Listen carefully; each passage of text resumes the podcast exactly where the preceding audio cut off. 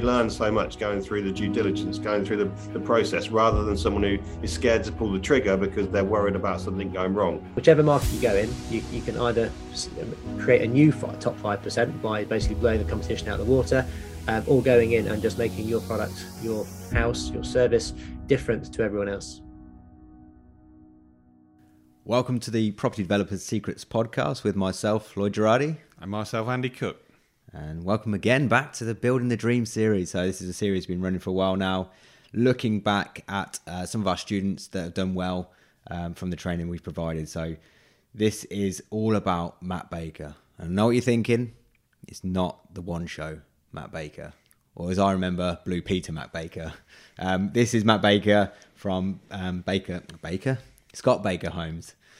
So yeah, Matt is, we've known him quite a while now, so probably since 2015, 2016, and he's completely thrown himself into everything property related, HMOs. He specialises in more sort of high-end co-living HMOs or the next level HMOs. He definitely does, but I remember Matt from, he did, I think it was our second ever training course. I think as we sit here now, we've done 51, something like that. So he was on the second one in 2015, probably.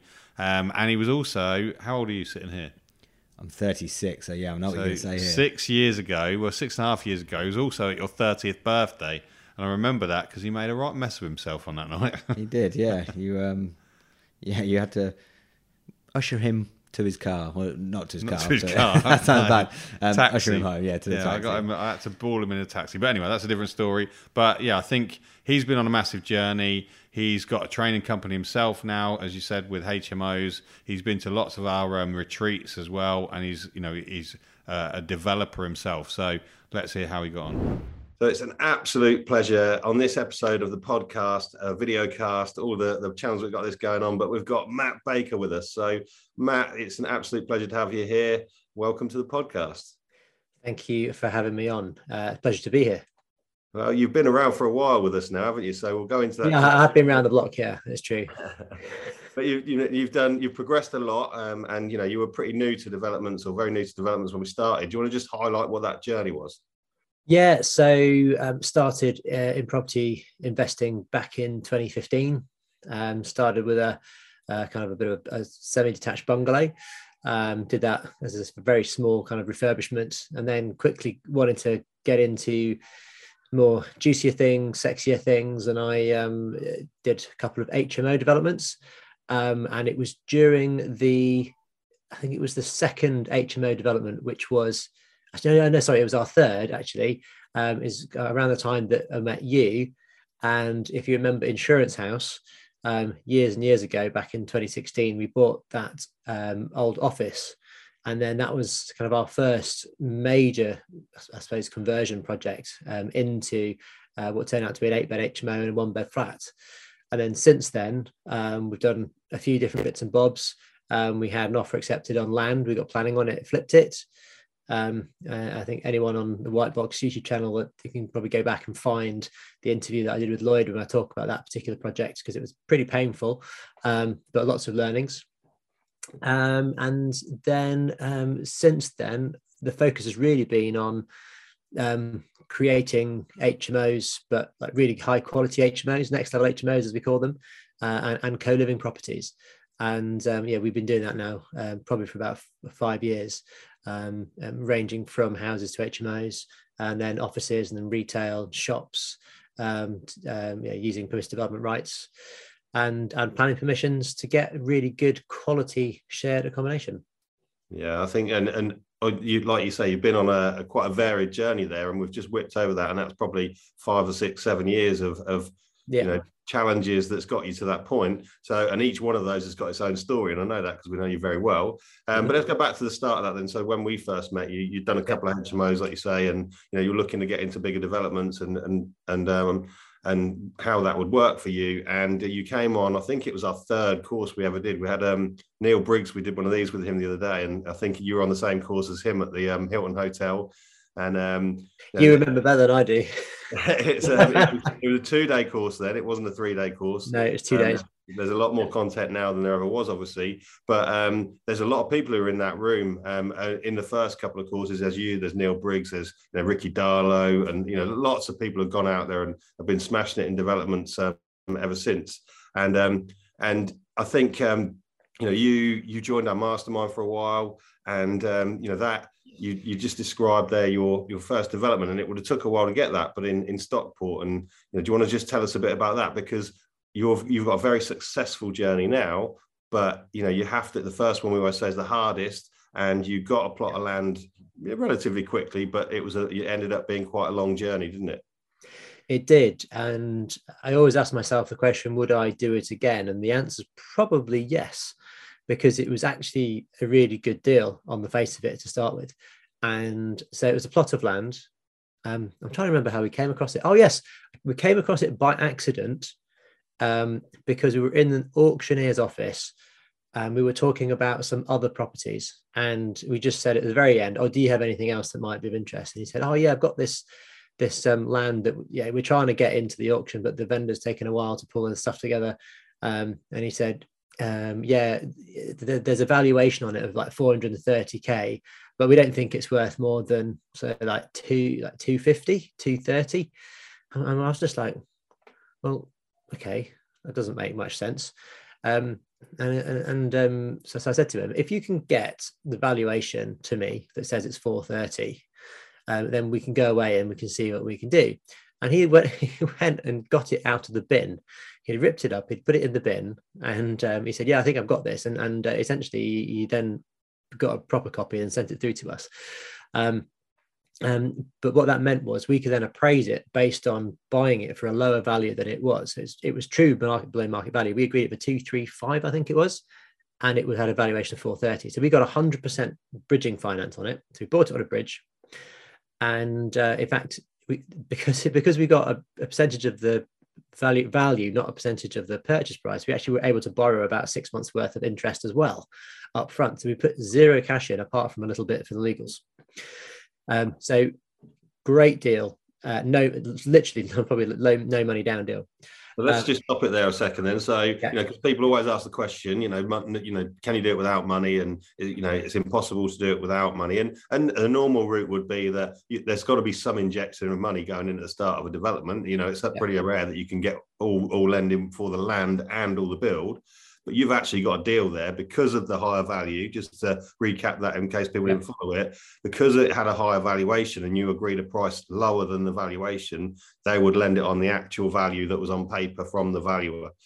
Correct. Yeah, they would lend 70% of the value minus the fees.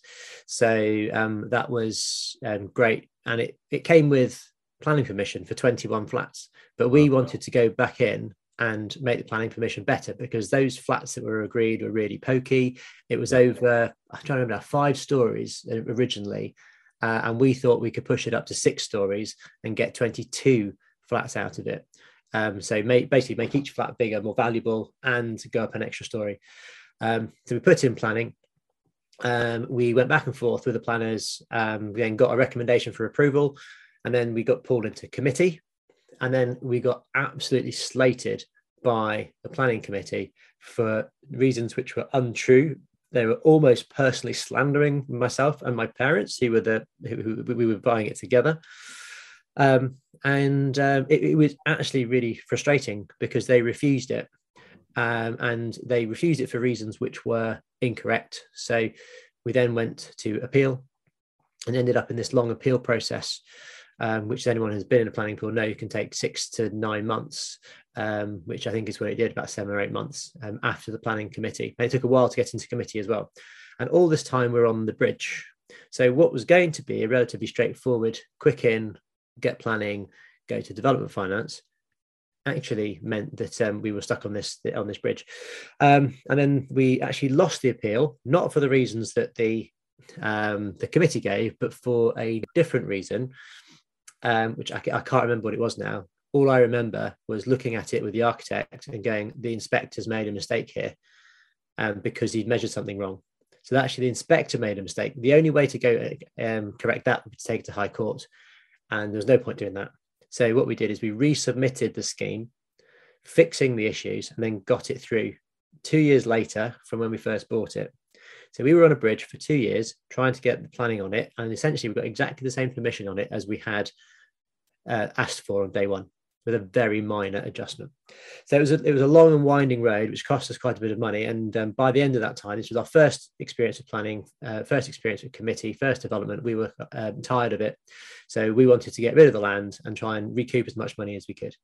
So I think we walked away with a small, maybe 15 grand loss or something like that. So it was relatively cheap lesson to have learned. But on a positive note, I went to a committee, spoke at committee this week, in fact, and we won. Hey, well done. So I've been to committee twice, and it's 50-50 so far.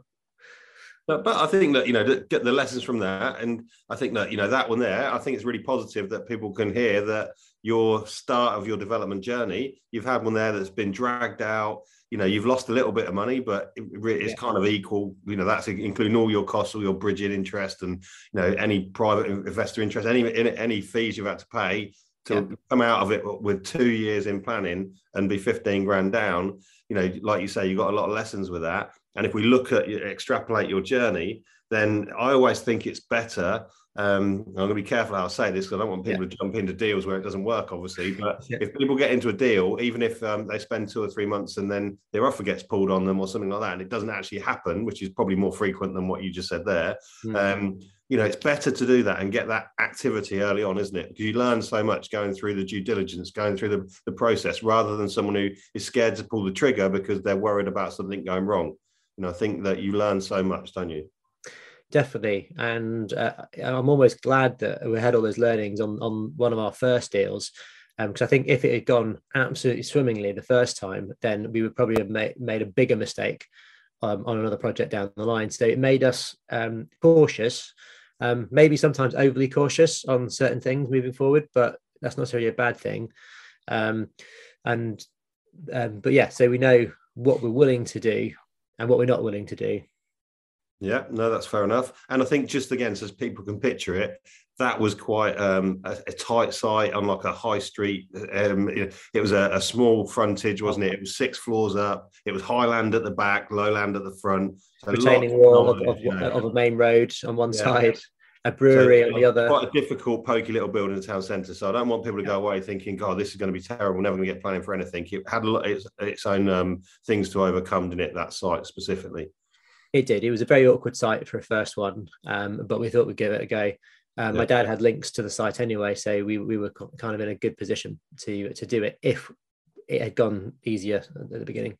Yeah, no, that's good. So let's leave that one alone. Let's go to what the rest of your journey then. So alongside that, but also because of that experience a little bit, you decided that, you know, your bread and butter was HMOs. That's what you were doing, wasn't it? That's what your success had been before you even did developments with us. But, you know, throughout that, you were good at getting angel investors. You were good at getting the money in and finding the sites.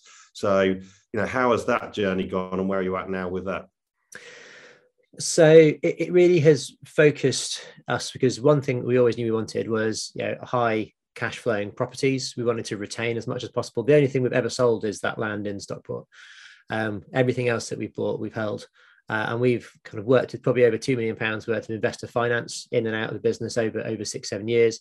And that's ranging from friends, family, all the way to kind of a bit of a wider network that we've grown. And we've got some amazing investors in the business. But when it comes to getting cash flow and high cash flow in a smaller number of units in properties, then HMOs is the best way to go. And to make sure that you get HMOs right, you've got to future-proof them.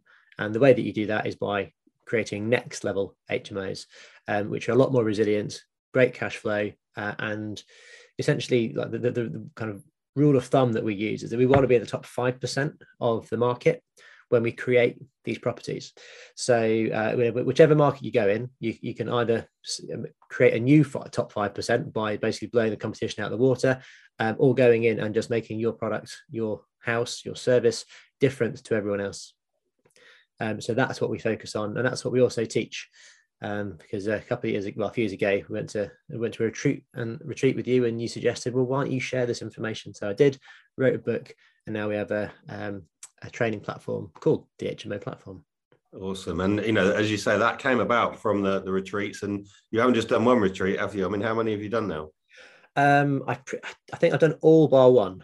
I think or bar two. I've done every Barley retreat, put it that way. Yeah, so we started those in 2017, and we've done, I think, 3 of those, and we've done a couple of Croatia ones. You came to the Monaco one, didn't you? Yeah, as well. You've done a few, and we've set that plan. And on one of those, we said, look, you know, we know about training. You're there. The business retreat isn't just about property. It's about, you know, any kind of business, and we could help you with the training side of things.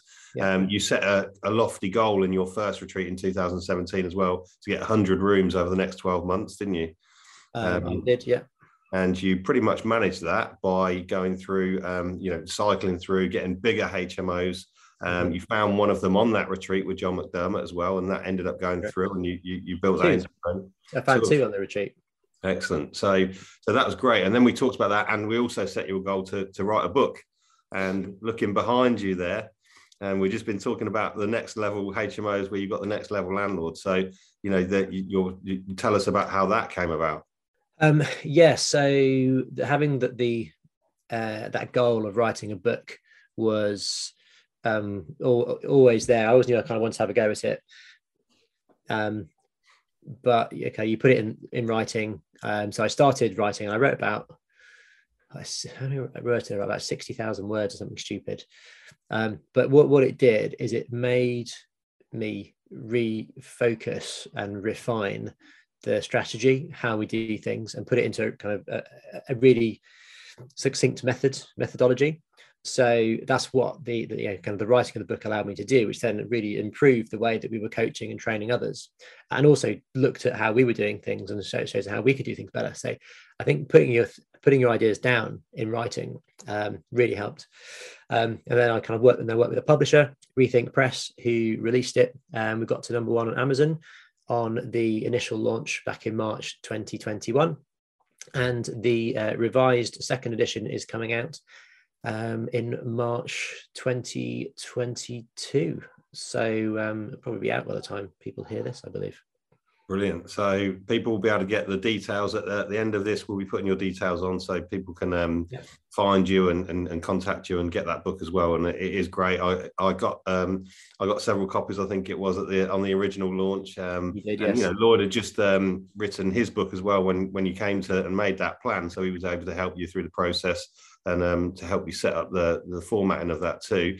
Yeah. But I think that the great lesson here is that, you know, we just talked about one of your failures, I suppose, the Stockport deal, but you only fail when you stop, and just by keeping moving forward, your 5, 6, 7 year story then, you know, you've got so many wins. You've got now the training platform, you've got a mastermind, which is very much like the mastermind that we do for developments. You do that for the HMOs. So I know when you started that, just like anything, it was hard work, and it was hard to fill one room, but how many rooms do you do now? You do several days, don't you?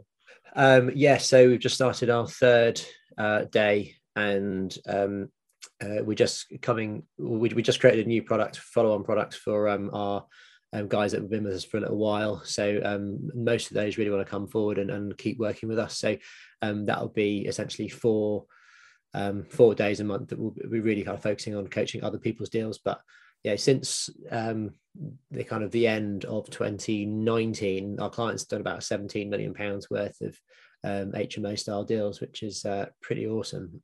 That's amazing. And what about yourselves? What kind of deals are you working through at the moment? So we're currently working mainly on commercial conversions. So for example, one at the moment is a shop front we bought in Portsmouth. So it's a double fronted shop. And we managed to buy it for 370, where pretty much the half of that size, you get a house for the same price. So essentially, we're thinking this is double the amount of space for that money, and we're going into planning to make it 16-bed co-living space.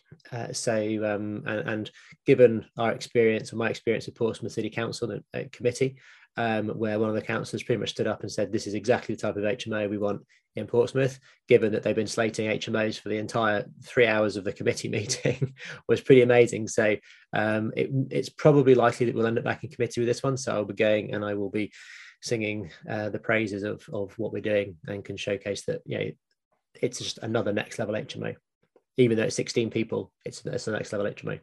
And, you know, you've got that experience from the first committee, which didn't go well. And sometimes we learn more from that, don't we, than if you just dive in and get something that goes well. If you hit the other way around and you got the first one was really easy, and then you had the challenging committee, you'd probably struggled. So, you know, to set that as your base has been a gift, really, probably. Yeah. And I was actually there with John McDermott as well, just this week. Yeah. Excellent. Okay, so what have you guys, you know, you've been very successful over the last few years, and I think that you're a real good, you are a good advocate, or not an advocate, sorry, but you're a good lesson, if you like, of the community side of things. You've been there right from the start. You've done a lot of the retreats. I mean, we've even got some pretty dodgy pictures of you at Lloyd's 30th birthday, when you had a beard bigger than this, and you'd had a little bit too much to drink, and yeah, I had to shepherd you home with... taxes with that was a bad night for you. That was a bad night. I've got quite a few. It was a great night. Yeah, it was but a great night for Andy Cook. It goes to show that, you know, that it's so inclusive, isn't it? The retreats are so inclusive. You know, you go out on nights out, we're all a big family, really. And you know, you're a good part of that, where you've done lots of that. And now we've just started up another level of our business boardrooms, and you've come and decided to join that as well, to again extend that part of being the community as well. So how do you feel about that side of it? Yeah, I'm very happy, actually, and excited to get into it. You know, we've been as people don't know, but yeah, we've had coaches always since the beginning. You know, I got into property because I did a training course, you kind of came along looking at developments, probably after a year after I did my first course, and then came with you guys, and then kind of built on success and became more successful. And then I've had coaches around building a business, not just about property business, and that's gone really well with a different person. And then we're now growing our business back into developments and business. And because you guys run training, you guys are developers, it makes a lot of sense for us to, and also you guys do letting, and we've got a management agency now. So our aim is to continue to grow on that side. And so you've got the experience to kind of work with us. And also we haven't had, obviously since the pandemic, we haven't really had a coach to at the level that we want.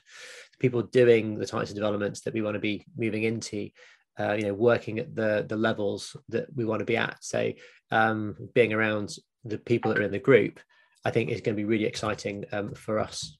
Yeah, good. And I know you're a much more sensible man than you were 6-7 years ago when we took those photos. But look, I'm hoping we'll get a few more drunken photos and a few more drunken nights in the future as well. Well, yes, we're down for the next retreat, so looking forward to it. Yeah, no, that'd be great. So I suppose just finishing up then, you know, what would you suggest to someone who's looking at getting into developments or, you know, into even property? What would your advice be? How should they start out? So I think the number one thing, I think, is to get the right people around you, first and foremost. You might be thinking, well, you would say that because you do training, but actually it's what's worked for us. I know it's how you guys started. So it's not, you know, success isn't an accident. It's around having the people around you to support you. But then don't go too big on the first one. Do something which is of a manageable scale, but stretches you. So a lot of people talk about 10X, but if you think about even just like 3X or 5X, you know, your comfort zone, as long as you've got the right people around you, then you can do it. So get those under your belt. So for example, for myself, it was just buy a little bungalow to start with, then do an HMO, then do a commercial conversion, then buy a plot. You know, it's not like I'm doing 10 buy to lets and then going to HMOs. I kind of wanted to progress quite quickly. And some people would think that's too risky, but I think fundamentally you can stretch yourself, but have the right support around you. Yeah, I think that's great advice. And I think that, you know, I know that you, as well as we do, we practice what we preach as well. If we want to get into a new area, or we find someone who wants to do HMOs, we send them down to you because we want them to be trained by someone and do it as mitigate as much risk as possible. But, you know, when we did service accommodation, we didn't know anything about it. We found someone who taught service accommodation, went on their training, their mastermind, and got our team up to speed. So, you know, it's the best way to get to the right speed quickly and mitigate your risk, isn't it? Yeah, I think it's just so much, makes so much sense, common sense to go and speak to someone who's done it before. They've learned all the pitfalls. They've learned the lessons. You've heard some of the lessons that we've learned. I know the lessons that you've learned, and there's probably lessons that you don't talk about on a day-to-day basis that every day we're learning. And that's why I love sharing that stuff with our clients, because they can, they just implement it differently. And they're actually quite often more successful. I don't know whether you find this, Andy, but I find some of our clients have a lot more successful stuff than us sometimes, which is brilliant. Yeah, no, definitely. Yeah, some of our masterminders of the year, if you like, the developers of the year last year, they're absolutely smashing it. In fact, the developer year every year seems to absolutely smash it, and like you say, probably progressing quicker than we are. But makes sense really, because we can steer them out of making all mistakes that we made. So they get that compound growth quicker than we do, which is great. We don't mind that. That's cool. Yeah, their success is our success at the end of the day. It's showcasing that it works. 100%. Well, thank you very much, Matt. It's been awesome having you on here. It's been great telling your story, and I think it's a great one for people to hear that, you only fail when you stop. Just keep going and just keep taking your lessons and building on them. And, we'll be all following your journey going forward. And if anyone wants to get the Next Level Landlord book, then the details you can find from us. I recommend it. It's brilliant. Thank you very much, Andy. It's been great to be on and to have this chat. Cheers, mate. I'll speak to you soon.